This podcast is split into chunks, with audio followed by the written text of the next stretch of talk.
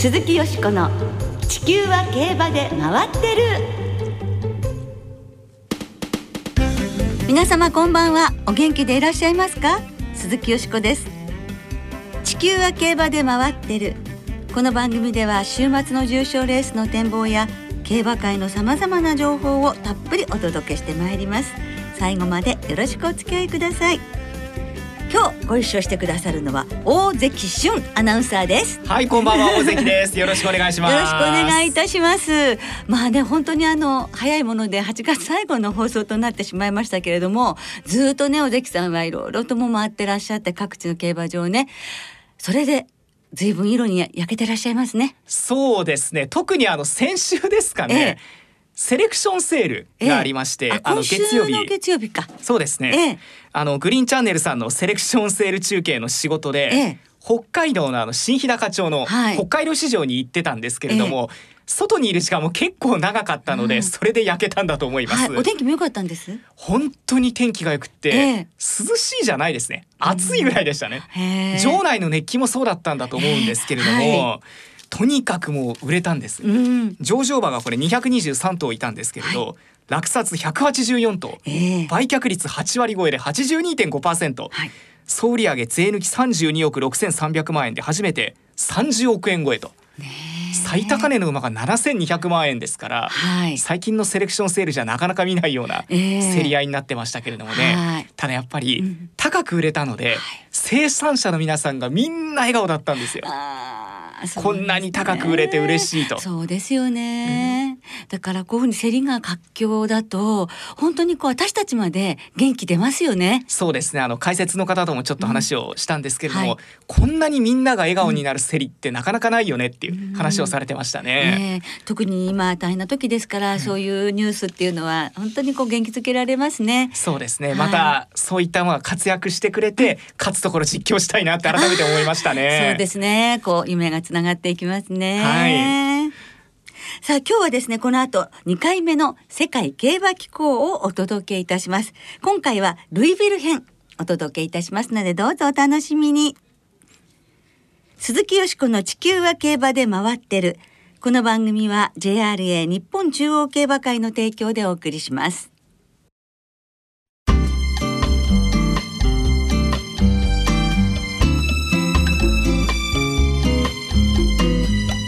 鈴木よしこの世界競馬機構。ふわっとなんか大人な感じで素敵なジングルを作っていただきました。いいですね。なんか旅に出たくなるようなと言いますかね。ねよかったです。ということでえ今日が2回目となる鈴木よしこの世界競馬機構ですけれどもこのコーナーでは私がこれまでに訪れた世界の競馬場レースそして街の風景をご紹介してまいります。はい。前回はフランスのドービルをご紹介いただいたんですが、はい、今回はアメリカケンタッキー州のルイビル編です。えアメリカの三冠レースの初戦ケンタッキーダービーが行われるのがこのルイビルにあるチャーチルダウンズ競馬場となっています、はいスポーツの中で最も偉大な2分間とも称され今年146回目を迎えるケンタッキーダービーなのですが新型コロナウイルスの感染拡大により今回は例年の5月の第1週の土曜日から来週の土曜日9月5日に延期となりました。で、5月にケンタッキーダービーが行われないのは、第二次世界大戦中の1945年以来、75年ぶりということです。はい。今年は三冠の2つ目がケンタッキーダービー。なんですよね。ちょっとやっぱり違和感があると言いますかね。はい、もうベルモントステークスはもう終わってるということなんですよね。例年でしたらこのケンタッキーダービーといえば、うん、10万人を優に超える方が集まってということなんですがそして残念ながら今回無観客ということになってしまったんですけどもね。はい、ではこのチャーチルダウンズ競馬場があるルイビルの街を簡単にご紹介しましょう。このルイビルはアメリカ合衆国中東部にあります。ケンタッキー州の都市です。人口がおよそ60万人。ケンタッキー州の商業経済金融流通の中心地でありバーボンウイスキーの醸造で知られています、はいそしてケンタッキーといえば日本の皆さんにおなじみなのはフライドチキン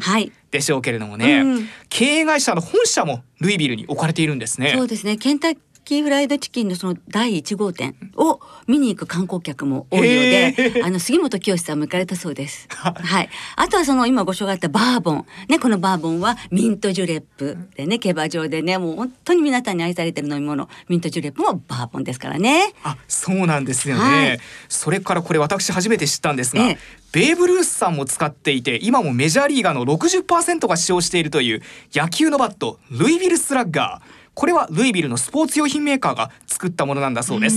昭和34年のあの後楽園の巨人阪神の天覧試合。あの試合で長嶋茂雄さんが使っていたバットもルイビルスラッガーだと言われているんだそうですねあれでホームラン打ったんですね長嶋さんじゃあ。何回か言ってるのにそういうことはね知らなかったですね。ですね、はい、そしてルイビルはボクサーモハメド・アリのふるさとでもあるんだそうですね、ね、そしてケンタッキーというと馬産地をね思い浮かべる方も多いと思うんですけれども、ね、馬産の中心はねレキシントンという町でルイビルの東に位置していて110キロぐらい離れたところなんですねそんなルイビルですが、はい、よしこさんこれまでどれくらい行ったことがあるんですか、はい、チャーチルダウンズ競馬場4回行ったことがあります。これはやはりケンタッキーダービー？そうですね。ケンタッキーダービーの取材が1回とあとはブリーダーズカップが3回です。持ち回りでやってますからねブリーダーズカップの場合は。そうです。ね。チャーチルダウンズは結構多いですからね。これはケンタッキーダービーは5月の1週目、うんはい。ブリーダーズカップはその半年ぐらい後ですか？11月になりますから、ええ、やっぱり天気気候も変わってきますか？アメリカでも、はい、もう5月は本当爽やかなね、感じですけどブリーダーズカップの時は本当朝の調教なんかもガタガタ震えるぐらい寒い、寒いんですか？11月でも。はい。ですからやはりおすすめはケンタッキーダービーの方なんですがこのケンタッキーダービーが行われる5月の第一土曜日はスペシャルサタデーっていうふうに呼ばれていて、まあ冬の長いルイビルの人たちにとって5月はね大きな意味を持ってるってことなんですね。10月の末から寒くなってもう雪もドカッと降って3月4月でもまだ雪が降る。もうコートの襟を立ててっていう感じなんですね。日本の天気のイメージとだいぶこれ違うんですね実際は。そうですね。だけど5月になりますと春と夏が同時にやってくるだそうなんです。日差しも一変して身も心も薄着になれる。つまりダービーはね快適な季節の到来を告げてくれるというものなんですよね、まあ、地元の皆さんもそれだけ待ち焦がれているケンタッキーダービーですから、うん、そうなるともう、はい。街もだいぶ変わるもんなんですか、はい、そうです。もう春だみたいなそれでもお祭りなわけですよね。ね、だからダービーが行われる2週間前オハイオ川沿いで行われるサンダーオーバールイビルという3万1000発の花火が打ち上げられるというイベントを皮切りにもうあのダービーフェスティバルがいろいろ始まって航空ショーパレードそれから街を挙げてのダービーイブパーティー。でも地元のテレビ局もずっともうケンタッキーダービーのことを流してて調教はもちろんのこと。この前夜祭のパーティーもどんな人が来てますとかっていう実況が入ったりあの近所の子供たちが遊んでる様子もはしゃいでる様子もね映ったりするぐらいなんですけれどもそれぐらいまあダービーの一日にもルイビルの街が凝縮されてるっていうぐらい大変な祭りっていう感じですね。話を聞いてるだけでも本当に旅に出たくなってくるような そんな場所ですけれどもこのケンタッキーダービーが行われるのが、はいチャーチルダウンズ競馬場。というところなんですが、はい、これ改めてどんな競馬場なんでしょう？はい、1875年の5月にあの開設されたという大変伝統のねある競馬場ですけれども、屋根の上にスタンドの屋根の上に2本の塔がこうそびえてるっていうことで、えー、皆様におまおなじみじゃないかなと思いますけれども、やはり聖地って言っていいんじゃないんですかね？生産地が近くでもありますしね。ですからこの特別な思いがこのケンタッキーダービーというのは皆さんの思いが込められてるんじゃないかなっていうふうに思うんですよね。うん、うんあのー、何年か前にラニが日本から行った時ですか、はい。うん、あの中継も弊社でしたというところで、はい、あの私もずっとラジコで聞きながらで、確か電車に乗ってたんですけれども、あのケンタッキーダービー当日っていうのは競馬場どんな雰囲気になるんですか、はい、私が行った時は前の日ねピンポン玉ぐらいの氷が降るほどのちょっと嵐っぽかったのにもうその日は本当に朝から晴れ渡ってるというかあの会場と同時にあの場内放送が流れるんですが「レディースジェントルメンさあいよいよ特別な土曜日のスタートです!」っていうかでその放送とともにファーって晴れたんです。すごい綺麗でしたねやっぱりこう神も天も味方するのかなっていうふうになって30度を超えるような陽気でその時は15万人の人たちが集まったんですがもう重いコート脱いでみんなもそれぞれにねカラフルに皆さんが集まってきて熱気ムンムンの中で行われてたんですけれどもやはり一番のこのケンタッキーダービーというとマイオールドケンタッキーホームをもう全員がその起立して立ち上がって本馬場入場の時に流れるわけなんですね。そして皆さんが立ち上がって合唱するという。もうねそのシーンを見た時本当に私はですねあの胸がいっぱいになりました。熱くなりましたね。憧れていた光景が目の前にあったんです。ああここが競馬のふるさとであるっていうことがわかるわっていう感じだったんですけれどもそれではここで皆さんにはその気持ちになっていただきましてお聞きいただきたいと思います。一曲お届けいたします。マイオールドケンタッキーホームです。The sun shines bright on my old summer, the dark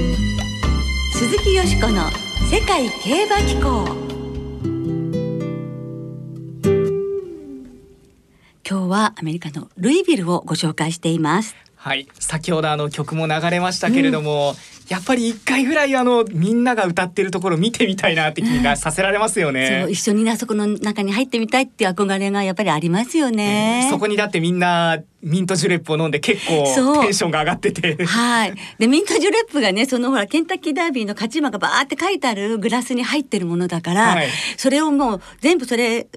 お土産に欲しいからみんないっぱい飲んじゃうんですよ。あ、そうなの、そうなの。はい、記念品になりますもんね、確かに。行ってきたよっていう。とっても美味しいですしね。はい。さあそれではルイビル、うん、チャーチルダウンズ競馬場に関することで、はい、よしこさんがこう印象に残っていること思い出などお話しいただけますか、はい、はい、私が行ったのは1996年で人気になっていたのがアンブライドルズソングなんですが、はい、勝ったのがグラインドストーンというジェリー・ベイリー騎手騎乗の馬で本当に最後に外から一気に追い込んできて勝つんです。すごいもう本当にねあのなんかスカッとするような勝利だったんですけれども それで空港にそのケンタッキーダービーを見て急いで空港に行って飛行機に乗らなきゃならなかったんです、はい、そうしまして乗ったら機長さんから機内放送が流れて皆さんこの飛行機には先ほど栄えあるケンタッキーダービーを制されたジェリー・ベイリー騎手ご夫妻が登場されていますって流れたんです。そしたらもう乗ってるみんなが、まあ、ケンタッキーダービー見てきた方もたくさんいらっしゃると思うんですけどすごい拍手でそしてジェリー・ベイリー騎手がちょっとこうなんか会釈みたいな感じだったと思うんですけど まあこういうことがねこう放送されるなんていやアメリカかななんて思ったんですけど実は私はその登場前に目ざとくジェリー・ベイリー騎手の姿を見つけ駆け寄りもうずずしく「おめでとうございます」って言って日本から来て応援しましたとか言って で握手を求めたところもう笑顔で答えてくださってあの握手もうほんと硬い硬い握手でしたね。えー、そしてあの勝つ自信はありましたかって言ったらうん笑いになってだってあのあの強さを見たでしょってあの勝ち方を見たでしょっていうふうに言われましてねそれが私のお宝です。はあ、やっぱりこのケンタッキーダービーって、あのアメリカの競馬に携わる人々にとっても、日本のダービーと一緒で大変な名誉なんだなって、はいうん、そうですね。もう140年以上続いているわけですからすごいですよね。まあ思い出が尽きないはいもう尽きないですね。思いますけれども最後によしこさんおすすめのこうルイビルの食べ物とかグルメってありますか、はい、あの前回ドービルは本当に美味しいものたくさんご紹介できたんですけれど 今回ルイビルはうんあんまりないんですけれどね。街になんかね大きなそのオールドスパゲッティファクトリーみたいなイタリアンのお店があってそこは人気があったように記憶しています。それから中華はまあまあ美味しかったことと、はい、それから大川慶次郎さんとですねホテルの最上階にある回転するレストランに回転するレストラン？行ったんでルイビルの街をこう見られるっていう。レストランそのものこう部屋がこうぐるっと。そうです。あのホテルニューオータニが昔そうだったんですけどそのホテルの上一番上がレストランになっててそこが回るんです。円形でねそこは良かったなと思うのでもしチャンスがあったらいらしていただけたらなと思います。はい、はいというわけで今日はよしこさんにアメリカのケンタッキー州ルイビルをご紹介していただきました。はい、いかがでした？香港しかまだ海外行ったことがないので、うん、で、はい、今年の3月に本当だったらドバイに行かずだったんです。えー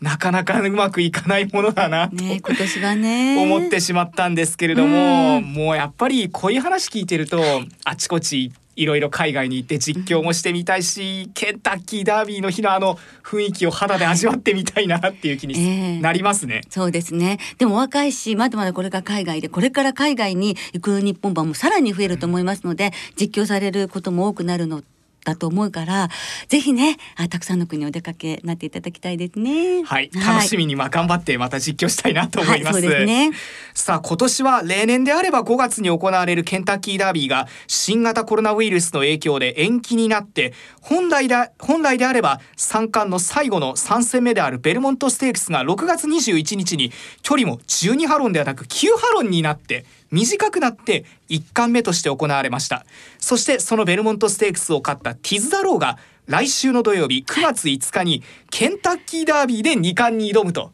いうことになったんですね。はい、7戦6勝、前走トラバースステークスも快勝でしたからね。ケンタッキーダービー、そしてプリクネスステークスって三冠馬になる可能性も？そうなんですよね。はい。まだこの時期でこれから三冠馬になるっていう話です 月なのに三冠馬が出るかもしれない楽しみがあるっていうねね、これもちょっとなんか違和感ありますけれども、はい、そしてもう11月になったらブリーダーズカップだそうですよね。はい。楽しみがまたまた広がるような、ね、さあ今年は、ね、チャーチルダウンズのウェイニル女神はどの馬に微笑むのでしょうか？楽しみですね。はい。よしこさんには今後も世界の競馬場いっぱいご紹介していただく予定です。はいどうぞお楽しみなさってください。鈴木よしこの地球は競馬で回ってる。ここからは週末に行われる重賞を展望していきましょう。今週は土曜日に小倉でジャンプの重賞 JG3 小倉サマージャンプ。日曜日には新潟で新潟2歳ステークス。札幌ではキーンランドカップが行われますまずは日曜日に新潟で行われます。芝 1600m の G3 戦新潟にサイステークスを展望していきましょう、はい、今年はちょっと頭数少なめ11頭立てになりました、はい。今年は吉子さんどうですか？あ私はですねうん本命はですね8枠10番の牝馬のブルーバード、はい、2戦2勝で 1200m1400m きっと来て1006もねこなして、えー、勝ってほしいなっていうふうに思ってるんですけれどもそれ以上にですねちょっとあの気になる馬がいて、はい、タイガーリリーですね。八番。八番。これはあのおにゆりっていうお花の名前がついてるんですけれども、でもあの私と私にとってはもうタイガーリリーって見た時にえこれトラさんとリリーさんじゃないって思って 男はつらいよですね。ね。でリリーさんは浅丘ルリ子さんが、ね、あの演じてらして一番好きなマドンナなの。だからもうリリーさんとなんとか結婚してくんないかなってずっと思ってたのでもうタイガーリリーって見た時にえトラさんとリリーさんと思ったったので あの今回はこの8番タイガーリリーの単複本線でいきたいと思います。あそしてですねせっかくですからタイガーリリーから1番のシュバリエローズ7番のハバスそして9番のブルーシンフォニー10番ブルーバードと4頭にワイドで流してみたいと思います。はい、はい、大関さんは、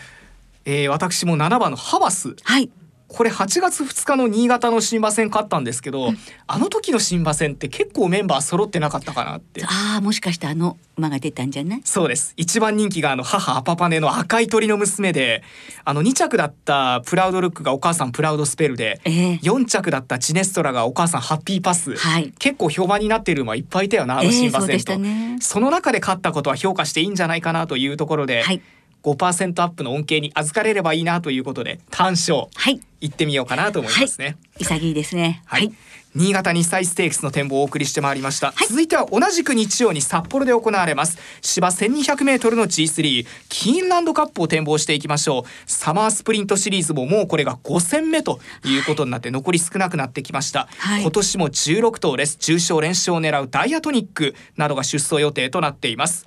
どうでしょうね。はい、はい、ここはね、ダイアトニックをあの小まああの素直に信じたいと思います。そしてライトオン級。あの前走をね勝ちましてその前が、はい、あの函館スプリントの時にやっぱり7ヶ月の休明けでどもうドバイに行って帰ってきた影響ちょっとあったかなっていう感じですが前走勝ったこの勢いでねライトオン級もすごいあの注目しています。そして牝馬のアスタールビーですね、はい、もうね16頭中10頭牝馬ですからねその代表としてアスタールビーにしまして、えー、それにビリーバーも入れて1番の4番12番13番の馬連ボックスでいきます。大関さんは？私はですね11番のフィアノロマーノ。はい。これ前回が初めての 1200m だったんですけれども今回2回目でもうちょっといいところが取れるようになれば十分チャンスないかなと重賞勝ってるぐらいの力ある馬ですから、はい、2度目の1002でもっとやれてもいいんじゃないかなということでこの馬とダイアトニックの馬連ワイドはい、主力で買ってみようかなと思いますね、はい、キーンランドカップの展望をご紹介してまいりました。さあそれではリスナーの皆さんからいただいた予想もご紹介したいと思います。お願いします。浜野旗坊さんからキーンランドカップ軸はダイアトニックで相手はアスタールビーイベリス活発八牝馬3頭を狙ってみますと、うん、ワールドエースさん。新潟2歳ステークスはフラーズダルム。キーンランドカップはイベリスで勝負したいと思いますと。あゆっちさんからルヴァンスレーブが引退しぼばということでちょっと残念ですねそうですね。いい子産んでほしいですけれどもね。新潟2歳ステークスはブルーバードシュバリエローズショックアクション。キーンランドカップダイアトニックライトオンキューフィアノロマーノに注目ですとポカポカ湯たんぽさん。新潟2歳ステークスはディープインパクト産駒の2頭シュバリエローズにロードマックス。キーンランドカップは前回強かったライトオンキュー。小倉サマージャンプは前回フォイヤーベルクの2着だったセウンフォーカスと。ゾウタンさん新潟2歳ステークスはショックアクション。キーンランドカップはダイアトニックから入りたいですと。アルペジオさんは新潟2歳ステークスブルーバードチュラメントショックアクションのワイドボックス、うん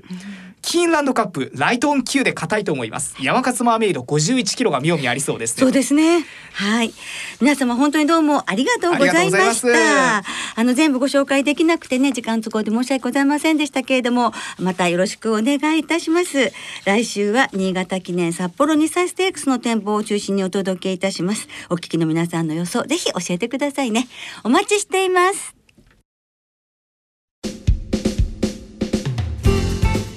もそろそろお別れの時間となりました。今週末は新潟札幌小倉3つの競馬場での開催です。小倉では土曜日9レースで2歳のオープン特別九州サンバ限定戦ひまわり賞が行われます。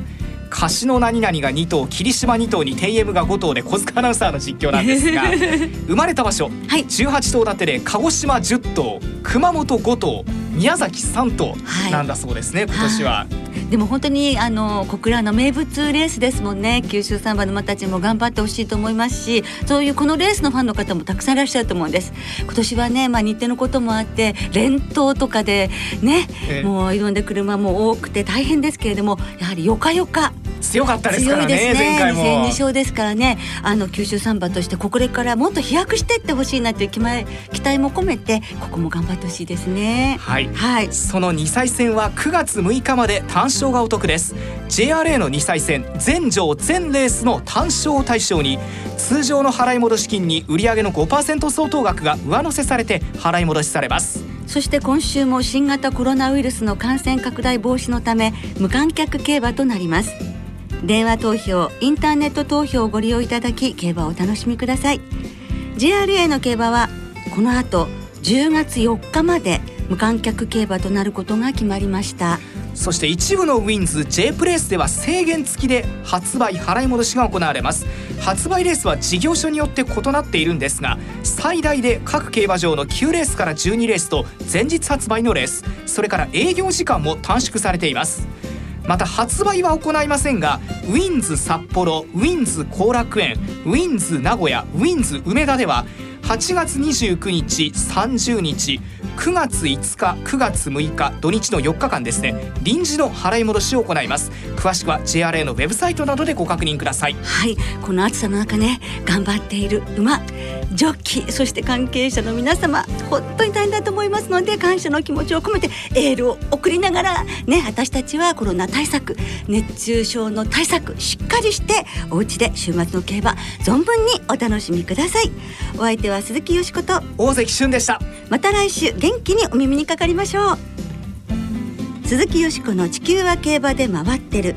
この番組は JRA 日本中央競馬会の提供でお送りしました。